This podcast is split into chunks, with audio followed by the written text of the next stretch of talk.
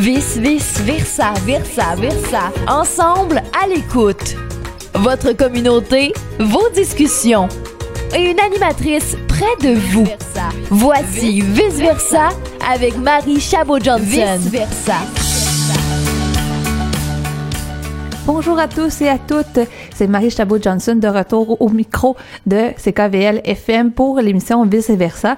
En fait, ça va être la dernière de Vice Versa pour l'année, mais ça va être aussi la dernière sous ce nom-là euh, parce qu'en fait, on va le changer pour Recto Verso. Euh, on, a eu des petits, euh, on a eu des petites souris qui nous ont dit qu'il y avait déjà une émission avec le même titre. Donc nous, on veut vraiment être original. On va retourner avec mon idée de départ qui est de s'appeler Recto Verso, qui vient avec, avec l'idée de dire qu'il faut regarder des deux côtés de la médaille, de regarder en avant comme en arrière et de se dire que finalement, euh, les perspectives sur des enjeux sont bien plus complexes qu'on pourrait l'imaginer. Donc, euh, c'est un peu comme une sphère, en fait. C'est pas nécessairement des, opposés comme un, un côté ou un l'autre, mais finalement, c'est un peu un ensemble de perspectives et finalement, quand on comprend un peu euh, toutes les perspectives, on est capable de d'être plus inclusif, d'être plus à l'écoute et se rendre compte que finalement, ben, notre vision du monde, elle, est souvent très limitée par rapport à ce qui existe à travers le monde.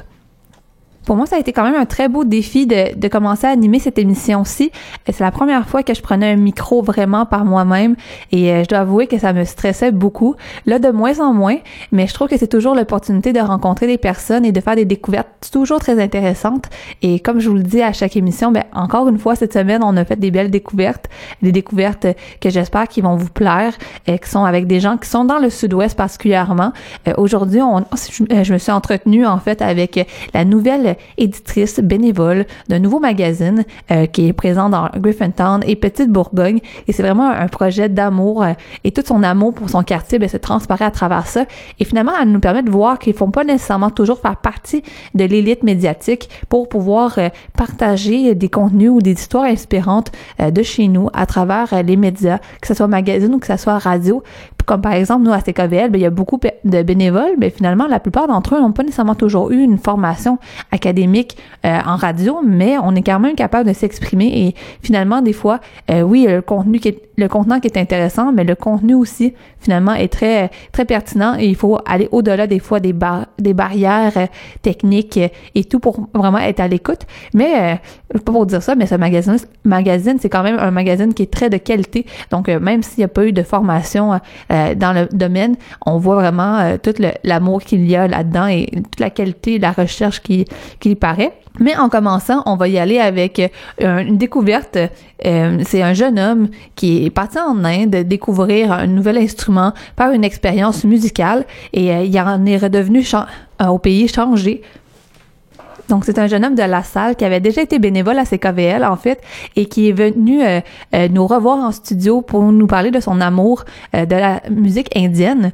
Et, et dans le fond, ça nous permet de voir qu'il y a plein d'histoires qui se passent un petit peu partout à travers le sud-ouest et que finalement, ben, c'est vous des fois qui viennent pour nous ramener des histoires.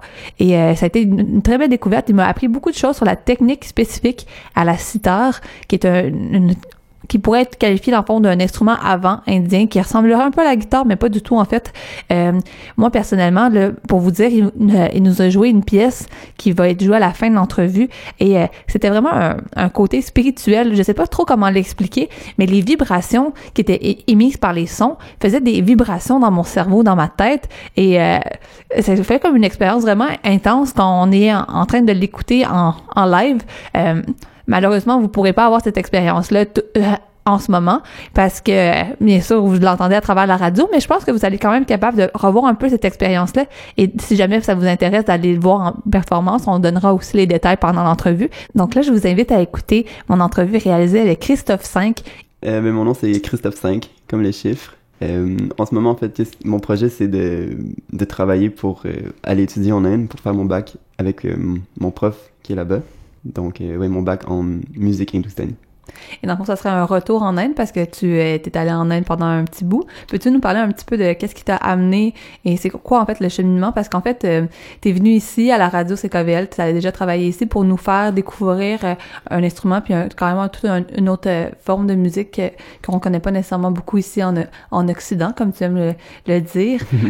qu'est-ce qui t'a amené un peu à, qu'est-ce que tu voulais nous faire découvrir en fait? Ben c'est ça, en fait, je connaissais pas du tout ce, ce, type de musique-là, ne serait-ce que peut-être par l'entrevue de Ravi Shankar, qui était un des, en fait, le, le gourou des Beatles euh, à l'époque. Donc, euh, je connaissais pas du tout ça.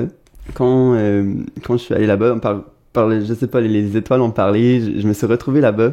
Moi, en fait, c'est juste une, une, série de rencontres très fortuites dans l'espace de peut-être euh, une, deux semaines qui me fait en, en sorte de, de rencontrer euh, tout, tout le, les fondateurs de l'école et compagnie, puis qui m'ont permis, en fait, c'est ça, c'est que je me suis ramassé dans une école qui s'appelle la Kalkeri Sangin Vidyalaya, qui est une petite école de musique fondée par euh, l'organisation ici qui s'appelle Jeunes Musiciens du Monde. Donc c'est une branche qui ont de, c'est une petite école de musique en Inde, en plein milieu de la jungle, dans le Karnataka. Donc euh, quand j'ai entendu parler de ça, ben, j'aimais beaucoup euh, la musique et j'enseignais un peu à l'époque. Et j'aimais la forêt.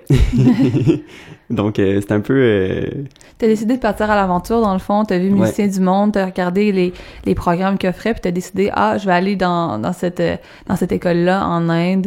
Euh, puis là, quand t'es arrivé là-bas, t'es comme... Qu'est-ce qui t'est arrivé? T'es tombé en amour avec, euh, justement, la musique indienne. Ouais, c'est pas mal ça, en fait. Là, j'ai entendu... Il a fallu un étudiant euh, qui, qui, qui vienne chanter une de ces soirées. Puis ça m'a vraiment amené dans un autre monde, comme quand c'était cette musique-là est quand même euh, très méditative et compagnie. Donc, euh, suite, suite à, ce, à ce sentiment-là que j'ai vécu, la, la, première fois vraiment que j'ai, vécu en, en live, là, cette espèce de type de musique-là, euh, je me suis vraiment... Euh, ouais, ça, ça, me, ça me conquis, là, depuis ce temps-là. C'est vraiment un, un puits sans fond, là, qui m'aspire. et là, t'es, t'es allé pendant combien de temps, en fait, en Inde? Euh, je dirais un an, huit mois, là, pour pas dire deux ans. OK. Donc, ouais. Puis qu'est-ce qui t'a amené à revenir justement à, à, ta ville natale de La Salle? Euh, vraiment pour le bien de la cause, pour me permettre de, de, ben de, de travailler tout pour mieux repartir après. Ouais, c'est vraiment suite à mon retour que j'ai fait, ok, ben j'aime, assez ça pour, euh, ben pour y retourner puis vraiment étudier puis me focusser. J'étais censé de, de venir étudier ici en fait. C'est, pour ça que je suis revenu pour étudier euh, la conception sonore. Mais après ça, je me suis rendu compte, ah, ben, c'est pas la, c'est pas la conception sonore que je parle la nuit et jour, mais c'est vraiment ce, ce, type de musique-là.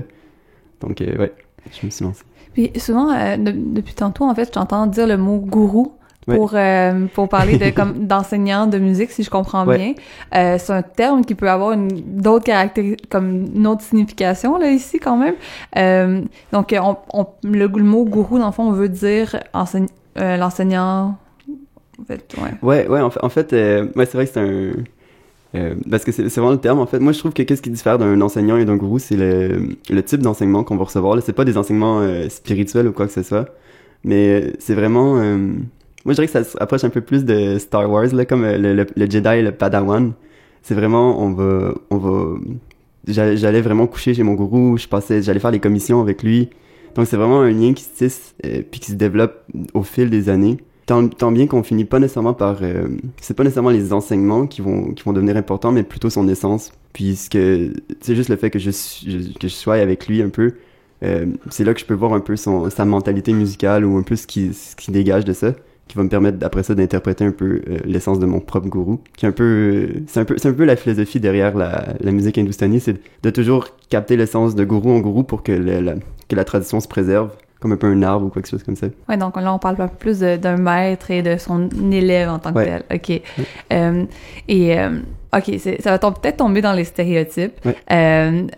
Mais comme de moi ton indulgence, euh, l'Inde, à quelque part, c'est toujours un peu euh, le pays qu'on qu'on imagine, peut-être un peu plus depuis justement l'époque des Beatles, comme tu nous parlais mm -hmm. au départ. Euh, on parle de yoga, on parle un peu du côté spirituel, tout ça. Ouais. Ça de, c'est devenu un peu mystique en tant que tel.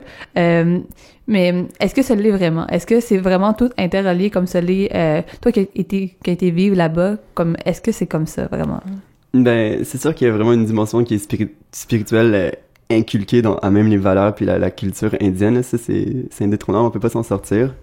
Ensuite de ça, oui, nécessairement, je pense que juste la musique hindoustanie, c'est quelque chose de très spirituel, mais au-delà de ça, je dirais que c'est très philosophique, c'est très poétique. En, fait, j'arrêterais un, peu euh, souvent mes, mes, pensées à ça en, disant que les, mettons, les rituels qu'ils vont faire et tout, c'est de la poésie peut-être plus. C'est vraiment, ils vont essayer de mettre en image, de mettre en geste, de mettre en, en action des, des, images. Donc c'est quand même une autre euh, philosophie de vie qu'on qu qu'il y a là-bas par rapport à que, la, la, philosophie qu'on voit ici un petit peu. Là. Mm -hmm. Et là, tu l'as ram ramené ici. Puis en fait, tu es venu étudier la conception sonore, mais tu t'en fais encore euh, de la sitar ici. Là. Tu m'as dit mm -hmm. que tu avais, tu faisais du yoga sitar.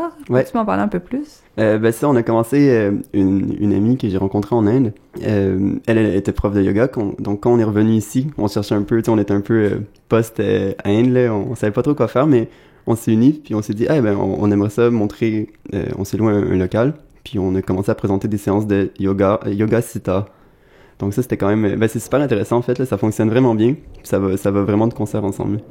Oui, parce que tu disais justement le, le côté spirituel de la Mhm. chose finissait par comme bien s'unir les, les deux euh, formes euh, Mhm. d'art en, tant- en tant que tel ensemble. Ouais, c'est ça, c'est vraiment deux, deux types d'expression, c'est vraiment, c'est très créatif. Donc ça, ça se rejoint vraiment là en fait. Ce que, ce que j'aimerais tâcher de faire de- avec mon retour, puis avec cette musique-là, c'est un peu de briser, euh, ben de briser plusieurs barrières, là, ne serait-ce que culturelles, mais après ça générationnelles, des barrières euh, artistiques. J'aimerais ça jouer avec plusieurs médias, jouer avec des peintres, jouer avec des, je sais pas moi, dans des, à des endroits peu, peu, peu communs. Comment tu imagines ça un peu? Euh, par Euh, justement, comment tu veux euh, briser ces barrières-là, ces stéréotypes qu'on peut voir? Ben, euh, il est peut-être question en fait que, que j'aille jouer dans un dans un salon de tatou. Tu sais, mais ja- jamais, jamais, jamais ça, ça s'y prêterait d'une certaine manière cette espèce de musique là dans un salon de tatou. Mais en fait, quand on y pense, ça s'y prête. C'est des personnes qui font un, un, un type d'art qui prend beaucoup de temps sur des longues périodes, donc un même, un même comme un raga, euh, ben, comme un- la, la, la forme de composition qui est la musique hindustanie. C'est vraiment quelque chose qui va être long, qui va prendre du temps. Souvent, souvent une composition, ça va, ça va durer une heure et demie. Donc, dans, dans cette optique-là, ça, ça se prête pour des massages, pour, euh, sais, justement des, des, des, des, des, directions qu'on n'aurait pas nécessairement pensé. Donc, j'essaie un peu d'a- d'aller dans ces, dans ces directions-là. Et aussi de d'un peu euh, démocratiser euh, l'instrument qui te Oui. passionne parce que euh, les auditeurs et auditrices l'ont pas vécu, mais ça fait presque une heure qu'on qu'on est ensemble et tu me parles justement de ta passion pour ton instrument, de ta passion pour les compositions.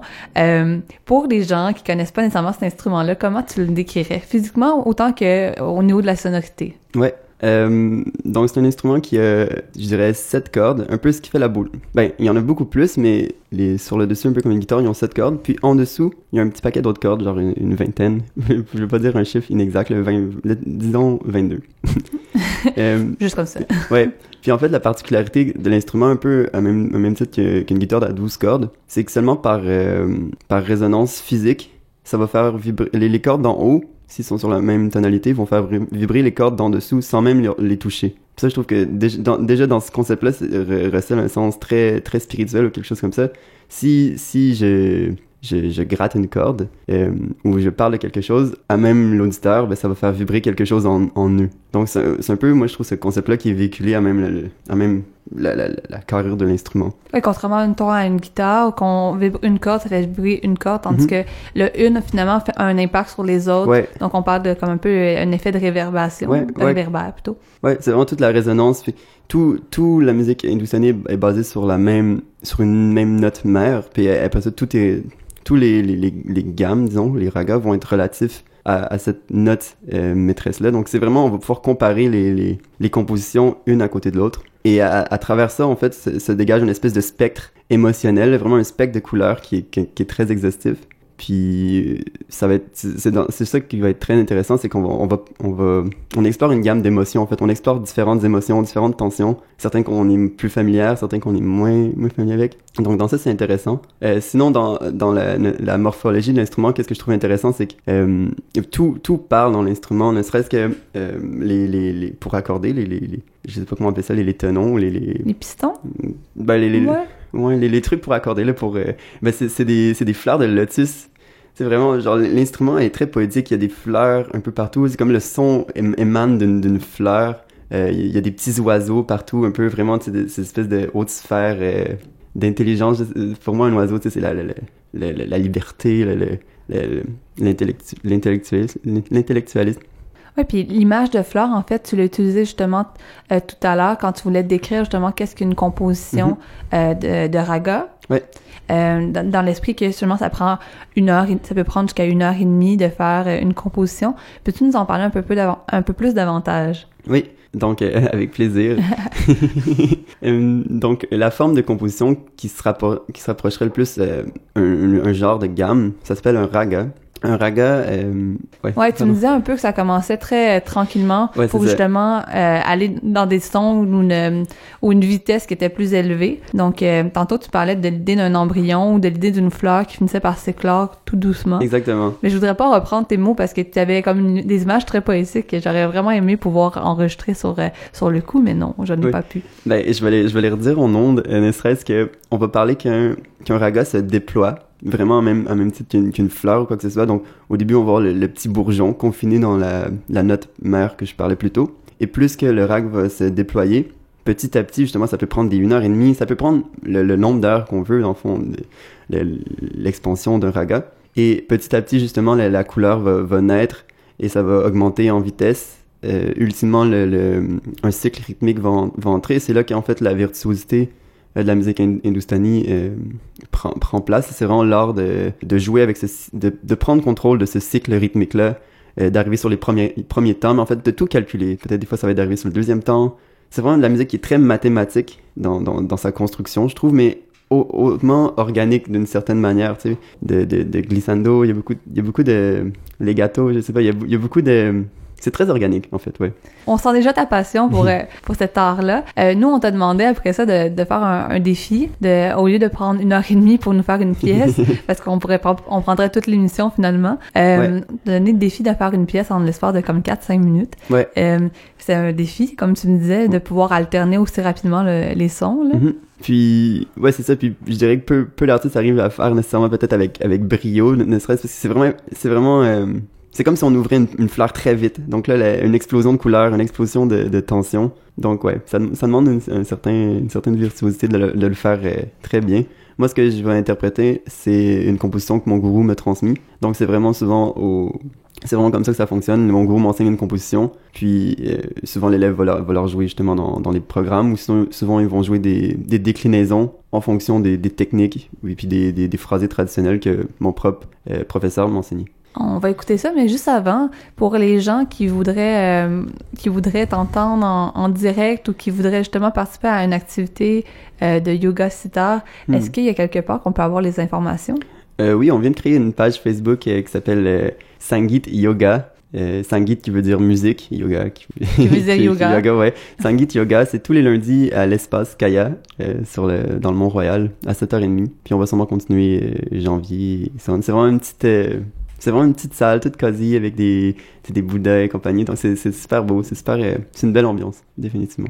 On va partager l'information sur, nos- sur nos réseaux sociaux dans, dans ce cas-là, euh, puis on va te laisser commencer justement ta pièce. Puis euh, aussi peut-être une dernière petite chose, euh, d'en profiter pendant que je suis sur les ondes pour parler peut-être ne serait-ce qu'un peu plus de, de l'école à laquelle je suis allé, là, qui me qui m'a vu naître à ce point-là, là, la Calquerie Sangit Vidyalaya. C'est c'est vraiment une petite école en plein milieu de la jungle qui, qui sort les, les enfants, ben pas qui sort, mais qui, qui- les enfants qui sont moins nantis euh, pour aller qui donnent l'éducation. Puis au travers de ça ils utilisent la perspective musicale pour bâtir cette éducation là donc le matin ça va être de l'éducation euh, ben, le- l'enseignement musical et l'après-midi ça va être académique. C'est vraiment une belle institution. Pour vrai c'est une, une petite famille. C'est super beau. Puis naturellement on peut on peut parrainer des enfants de cette école là donc euh, même ici là c'est un message que j'envoie c'est c'est vraiment une c'est un beau projet c'est un, c'est un projet même merveilleux puis Dans le au- fond, on donne des, euh, qui donne un- d'autres perspectives de vie à certains enfants qui ont, qui ont moins de Ouais. facilité. Là. Puis si, si si ce n'est pas par, euh, par parrainage ou par don, ça peut être simplement aller faire du volontariat là-bas. C'est vraiment, je dirais que c'est quand même assez euh, simple d'aller. C'est vraiment juste de contacter euh, l'organisme. Puis on peut aller, on peut aller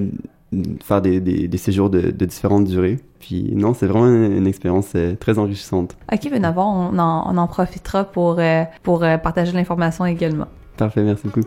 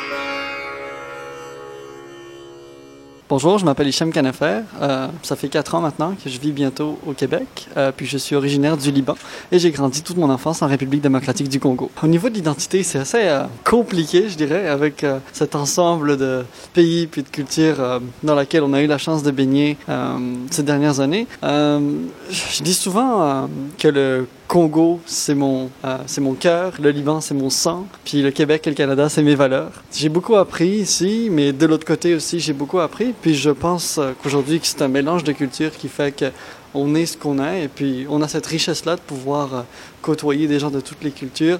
C'est très difficile parfois euh, de se sentir compris, euh, parce que au Congo, euh, je me sentais chez moi, mais des fois, de par ma couleur de peau ou de par mes origines, euh, je pouvais être perçu comme un étranger. Au Liban, parce que j'avais grandi à l'étranger, euh, je pouvais toujours avoir ce sentiment de oh, il y a peut-être une petite différence avec quelqu'un qui a grandi ici, du, de par leur perception. Puis en arrivant ici, c'est là où j'entendais pour la première fois le terme d'immigrant, quelqu'un qui vient de l'extérieur. D'habitude, ça a toujours été un expatrié, quelqu'un qui vit à l'extérieur dans le but peut-être potentiellement de rentrer. Puis Ici, non, c'était plus dans une continuité de s'installer, mais toujours de voir que finalement, bien qu'on veuille dire qu'au fil des années, on se sent ici, il y a quand même cette petite question qui revient souvent de tu viens d'où? Euh, Ça fait combien de temps que tu es là?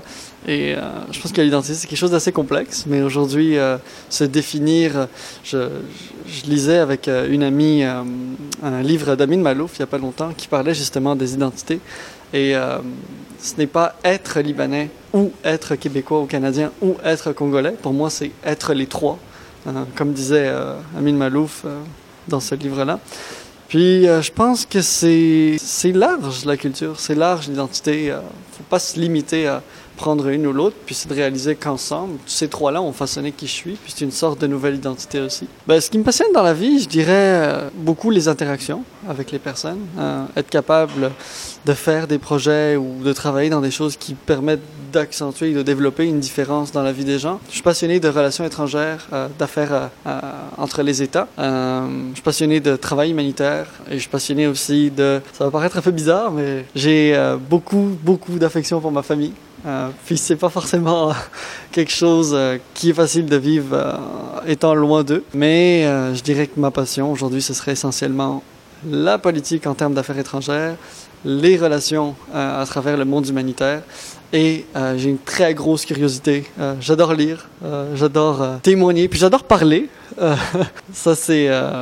J'aime beaucoup faire passer des messages quand j'y crois, puis des fois, je pense que je parle beaucoup. Dans un monde idéal, je pense que la plus belle chose, ce serait d'avoir un monde sans conflit, des élus de la nation qui travaillent de concertation avec la société civile, créer une sorte de connexion entre les gens qui prennent les décisions et les gens qui sont au cœur de ces décisions, et surtout de faire en sorte que les conflits euh, ne soient plus régis par des armes, euh, mais que les conflits soient régis par la parole, puis par le débat, et euh, de faire en sorte que la voix de tous soit entendue quand il le faut.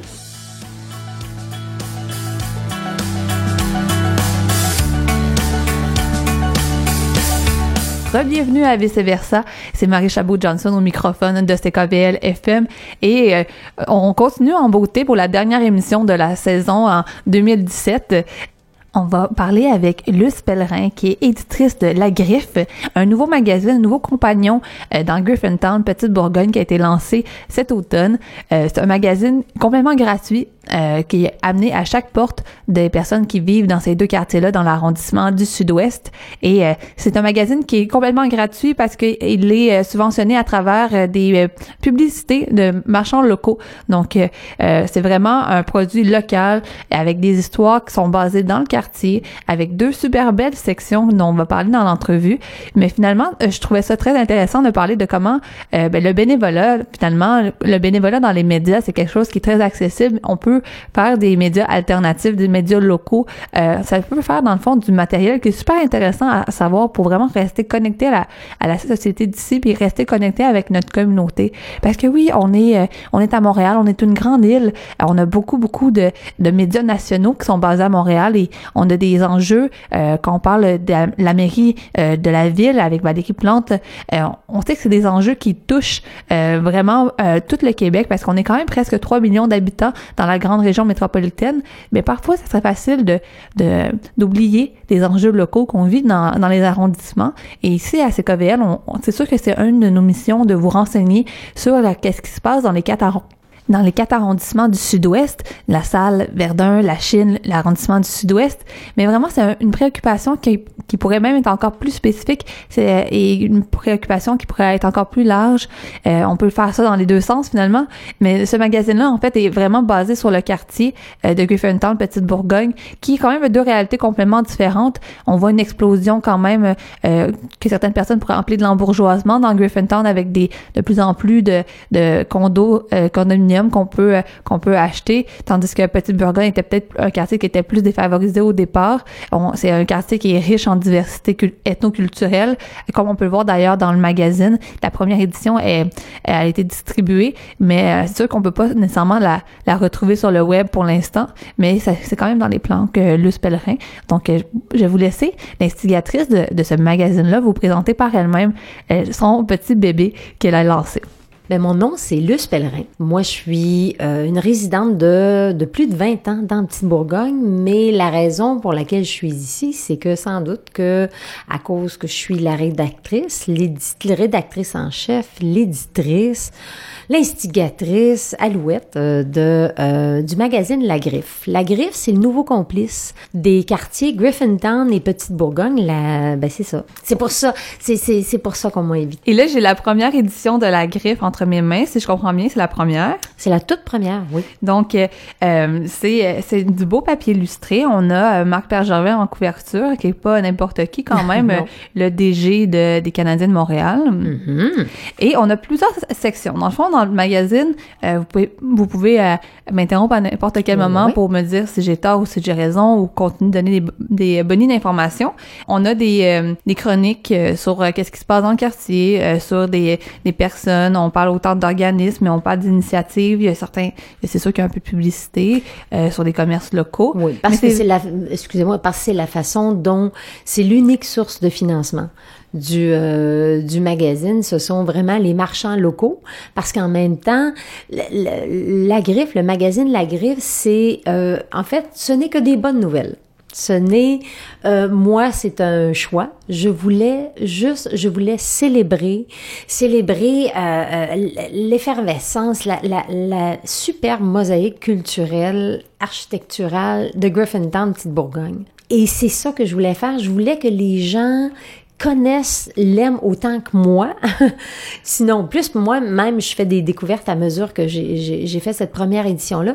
Mais c'est surtout les gens du quartier ou les gens qui, qui travaillent dans le quartier, euh, les initiatives, les bons coups. C'est se célébrer parce que je pense qu'on n'a jamais assez, on n'a jamais trop d'occasion de, de se célébrer.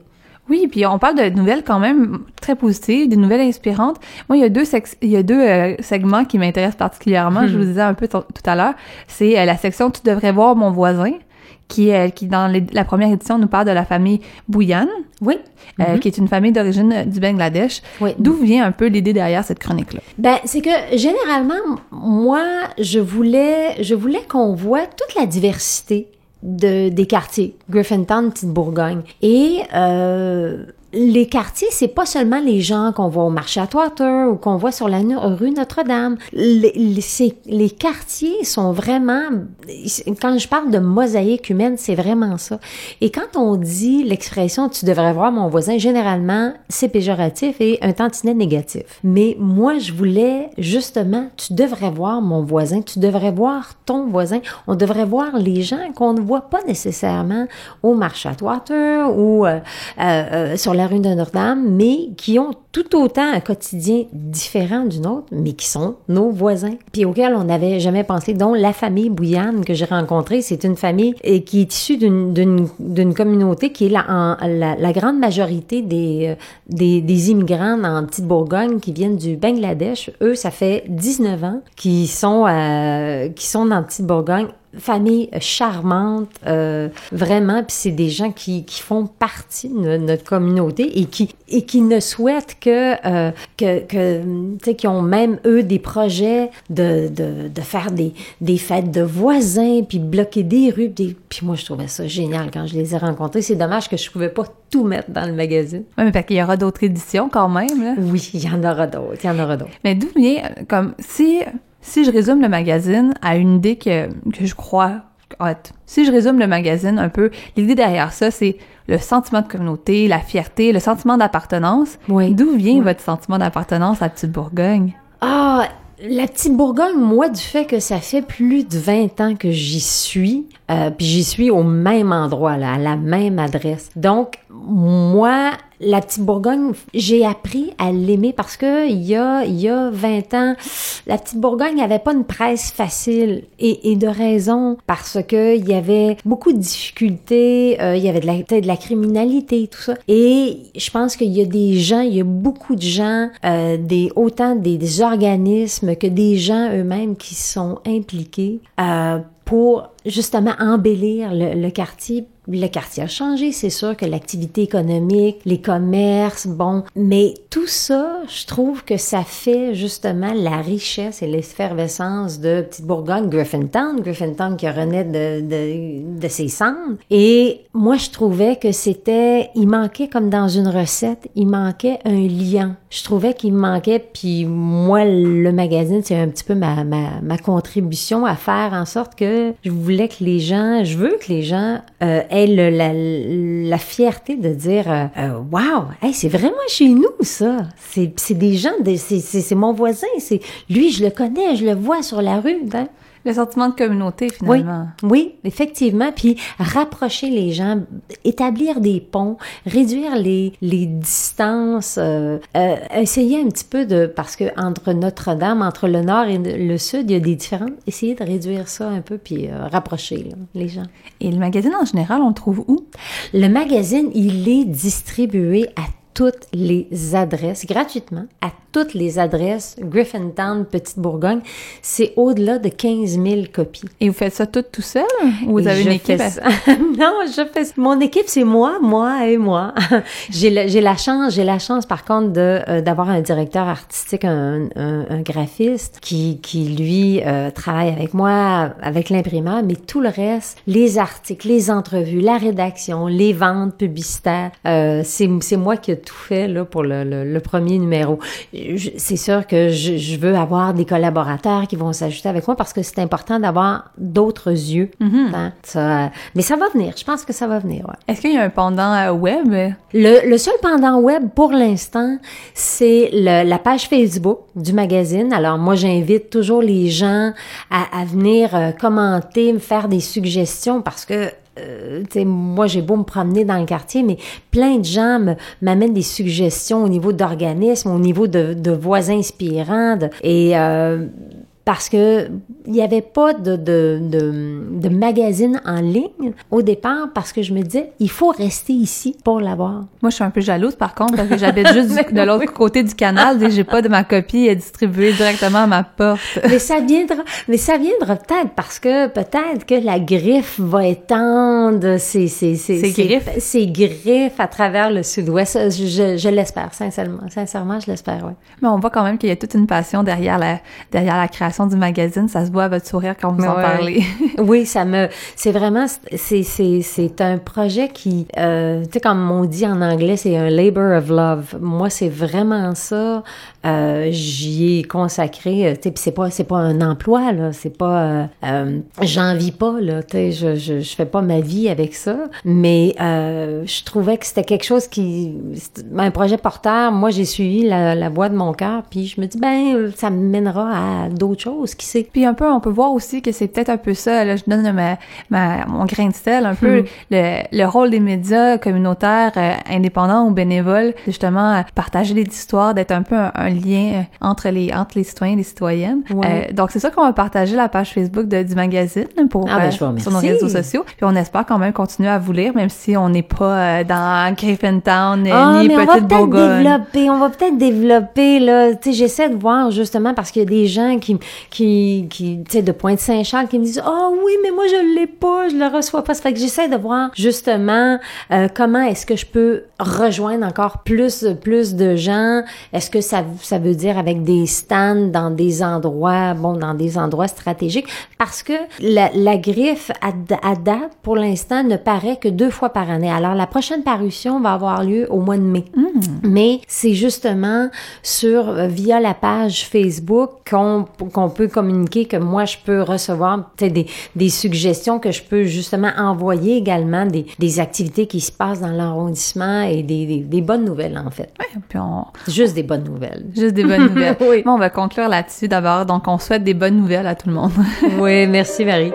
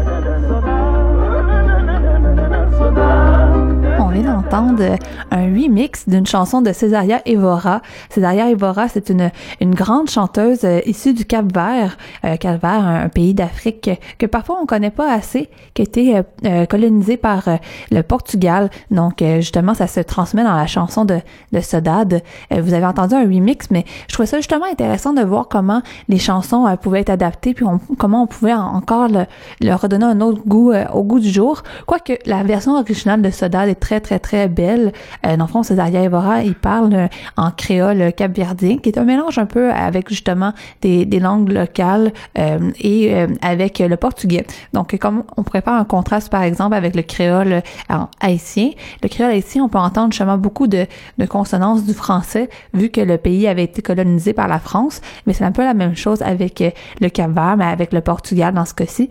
Et justement, le, le titre de Sodade, pour les gens qui ont peut-être un peu visité le Portugal, ça, vous, ça va vous donner, ça va déjà vous dire une petite, une petite chose. En fait, le terme de sodade est un mot qui, qui pourrait difficilement se traduire dans d'autres langues. il fait beaucoup appel à, à la question de la nostalgie. Quand on l'explique aux quand on explique aux touristes qu'est-ce que ça veut dire sodade, on fait beaucoup appel à, la nostalgie des grandes conquêtes. Donc, euh, à l'époque, le Portugal était dans les, grandes puissances conquérantes avec l'Espagne, la France et l'Angleterre. On, on parlait de justement aller faire des colonies partout en Asie ou en Afrique. Et euh, c'est sûr que pour le peuple portugais, c'était quelque chose qui était très euh, valorisé parce que c'est la richesse euh, qui, venait avec ça. Et aussi beaucoup, on, associait ça à, à, la civilisation des peuples. Maintenant, on sait que c'est plus vraiment ça parce qu'il y a eu beaucoup de crimes contre l'humanité qui ont été faits pendant l'époque de la colonisation. on a eu il y a eu beaucoup de personnes qui ont qui sont mortes euh, dans les peuples locaux, euh, qui ont été mis en esclavage et tout ça. Mais euh, quand on fait référence un peu à la sodade. Euh, maintenant, c'est plus nécessairement juste à l'époque des conquêtes, mais on parle espèce de nostalgie, de bonheur, de tristesse, d'un meilleur temps passé. Et euh, c'est un concept qui est très utilisé dans le fado, qui est une musique traditionnelle portugaise qu'on pourrait d'ailleurs découvrir un petit peu dans, dans les prochaines émissions. Euh, mais donc, je trouvais ça intéressant de vous faire entendre la musique qui peut venir un peu d'ailleurs, mais qui finit par être euh, qui a fini par être chouchou ici au Québec. Césaria Evora vient d'ailleurs avant sa mort, en fait, elle venait souvent au Québec et elle a fini par développer un, public local qui l'aime beaucoup. Euh, donc, c'est sûr que ça peut être une façon de peut-être renouveler aussi euh, les classiques de Noël, des musiques douces. On n'est pas obligé tout le temps écouter la musique du temps des fêtes avec des classiques comme Le Petit Reine au nez rouge. On peut écouter peut-être des sons qui sont un peu joyeux, qui, qui nous rappellent les tropiques aussi. D'ailleurs, pour la confession, on me disait souvent en fait que dans les moments un peu de, de solitude, si on pouvait justement se donner des, des pistes de solutions pour que qu'on peut euh, apprécier davantage le temps des fêtes parce que c'est un temps qui peut facilement être joyeux quand on est en famille, mais qui peut aussi facilement être triste quand on est un peu seul. Euh, on me disait souvent euh, quand tu veux mettre de la couleur dans ton assiette puis que t'as pas la possibilité de mettre plus de fruits ou de légumes, mais prends une assiette de couleur. Mais c'est un peu le même principe. Je me dis ben si on n'est pas capable nécessairement toujours d'avoir le beau temps et que ça peut finir par être déprimant, mais mettons un peu de lumière dans notre musique. Donc euh, ça, ça peut être parmi les suggestions qu'on peut donner. D'ailleurs, pour les gens qui se sentent un peu seuls pendant le temps des fêtes, on sait d'ailleurs que c'est un moment où la dépression est, assez forte. Euh, je tenais quand même à vous rappeler qu'il y a beaucoup de services d'aide qui existent. Hein. Euh, on parle de lignes d'appel, entre autres. On n'est on pas obligé d'ailleurs de seulement les appeler. On peut leur, envoyer un petit texto. Des fois, on a assez de la timidité à vouloir parler à un étranger, mais c'est des gens qui sont formés pour ça, hein, pour nous écouter. donc, on parle de, services comme Suicide Action, euh, Suicide Action Montréal, qui est disponible partout au Québec, 24 heures sur 24, 7 jours sur 7, au numéro de téléphone 1-866-APPEL ou 1-866-277-3553. Donc, je vais le répéter, 1-866-277-3553. 35 53 et c'est gratuit hein. Puis euh, il y a des activités qui peuvent se tenir partout à travers le Québec tout au long de tout au long de l'année. Euh, si jamais vous avez des proches aussi qui euh, pensent au suicide ou que vous, savez que vous savez pas trop comment agir avec eux ben il y a plusieurs ressources qui sont disponibles sur leur site web également de Suicide Action Montréal. Et en fait on, on, donne même des formations pour aider. Et si jamais il y a des proches qui sont décédés par suicide ben on donne aussi des, des consultations gratuites avec des psychologues. Donc c'est un beau service quand même. Et sinon s'il n'y a pas nécessairement de question de suicide, mais qu'on a juste besoin d'un peu de, réconfort, qu'on se sent seul, euh, il y a des services comme Tel Aide. On connaît beaucoup de tels jeunes parce que leur service est dédié à la jeunesse, mais Tel Aide, c'est dédié à tout le monde. Donc, euh, c'est un peu le même principe. Si vous avez besoin de parler, vous pouvez appeler. Euh, à Montréal, le numéro de téléphone, c'est le 514-935-1101. 514-935-1101. Donc, euh, c'est pas le moment de déprimer tout seul. Hein. On peut, on peut facilement faire des sorties. On, on va essayer de suggérer plusieurs choses. Mais c'est sûr que des fois, on peut se sentir un peu seul. Donc, n'hésitez pas à appeler. Euh, ça vaut la peine euh, de se mettre en priorité dans le fond et de vraiment ne pas se laisser tomber dans une déprime parce qu'on sait que le cycle c'est un cycle vicieux d'être déprimé. On peut facilement arrêter de faire des choses qui vont nous déprimer encore plus. Donc, euh, faites pas ça pendant le temps des fêtes. On célèbre, on met de la musique et on essaie de faire des activités dehors. D'ailleurs, ça me permet de faire une autre parenthèse. En fait, on parle beaucoup de solitude pour les personnes qui vivent seules et tout. Mais il faut d'ailleurs rappeler que plusieurs nouveaux arrivants et nouvelles arrivantes arrivent au pays. Le réseau de contact est assez euh, limité. On sait pas toujours quoi faire. C'est un moment où on est en famille. On peut justement avoir euh, une nostalgie pour nos proches qui vivent à l'étranger. Donc, n'hésitez pas, tout le monde le fond, à vous souhaiter joyeux Noël, mais prendre le temps de, de, vous parler entre vous. Il y a des initiatives d'ailleurs un peu à travers euh, la ville qui, euh, qui permettent de justement créer des partenariats comme ça. Moi, je pense directement au euh, Bureau d'intégration des étudiants étrangers à l'UCAM, qui chaque année depuis 2007 organise avec des diplômés de l'UCAM des partenariats pour justement héberger et accueillir des étudiants étrangers pendant le, le moment du temps des fêtes, que ce soit au réveillon ou au jour de l'an ou faire d'autres activités. Donc ça, c'est un beau moment de partage et aussi apprendre les uns des autres. D'ailleurs, le Centre social d'aide aux immigrants euh, propose justement un système de parrainage, un, programme de parrainage de jumelage interculturel euh, qui dédie dans le fond à avoir une personne d'origine québécoise euh, et avec une autre personne qui est justement une personne réfugiée pour favoriser l'intégration et briser l'isolement que les, plusieurs personnes peuvent vivre. Puis ça, ça se déroule à l'année longue. Donc si jamais ça vous intéresse, on va mettre les, les informations sur la page Facebook de CKVL FM. Mais vous pouvez en fait directement contacter le CSAI, qui est le Centre social d'aide aux immigrants. Ça peut être une belle façon aussi d'apprendre les uns des autres et d'apprendre des traditions un peu à travers le monde parce qu'on pense des fois que les traditions qu'on a ben c'est celles qu'on partage partout mais c'est vraiment différent. On peut en apprendre beaucoup. D'ailleurs le musée Pointe-à-Calière récidive encore une fois cette année en offrant euh, l'exposition qui est le vrai Père Noël qui est disponible pour les enfants. Euh, c'est déjà commencé depuis un petit bout mais vous pouvez encore y aller. C'est du 23 au 31 c'est ouvert tous les jours à l'exception du 25 euh, décembre parce que justement les gens sont sont ils restent en congé le musée est fermé. Et pendant toute l'après-midi il y a, des départs euh, pour les familles avec des groupes animateurs où qu'on peut euh, découvrir les différentes traditions de Noël. Donc, on parle de Befana, de Saint-Nicolas, de la Petite Lucie. Euh, on retourne vraiment aux origines de plusieurs traditions de Noël et ça nous permet de voir, en fait, et d'apprendre un peu sur toutes les cultures qui célèbrent Noël. D'ailleurs, ça va me permettre de vous dire que au cours de la prochaine émission, quand on va revenir en janvier, on pourra continuer de se parler de traditions de Noël, en fait, parce qu'il y a plusieurs peuples qui ne fêtent pas Noël le 25 décembre, mais d'ailleurs le, 20, le 6 ou le 7 euh, janvier, au moment où nous, on dirait que c'était l'épiphanie. Donc, il y a plusieurs personnes qui vont célébrer la naissance de Jésus-Christ à ce moment-là. Donc, c'est déjà tout pour nous aujourd'hui, le 22 décembre. Euh, C'était Marie Chabot-Johnson à Vice Versa. Et on va finir en musique avec une chanson, justement, que je trouve très joyeuse et qui nous permet justement de danser et de se réanimer le corps un petit peu à travers le grand froid. Donc, c'est la chanson Tomber la chemise de Zebda. Donc, euh, bonne écoute et continuez à nous écouter pendant tout le temps des fêtes. On va avoir de la musique festive pour vous et vos oreilles.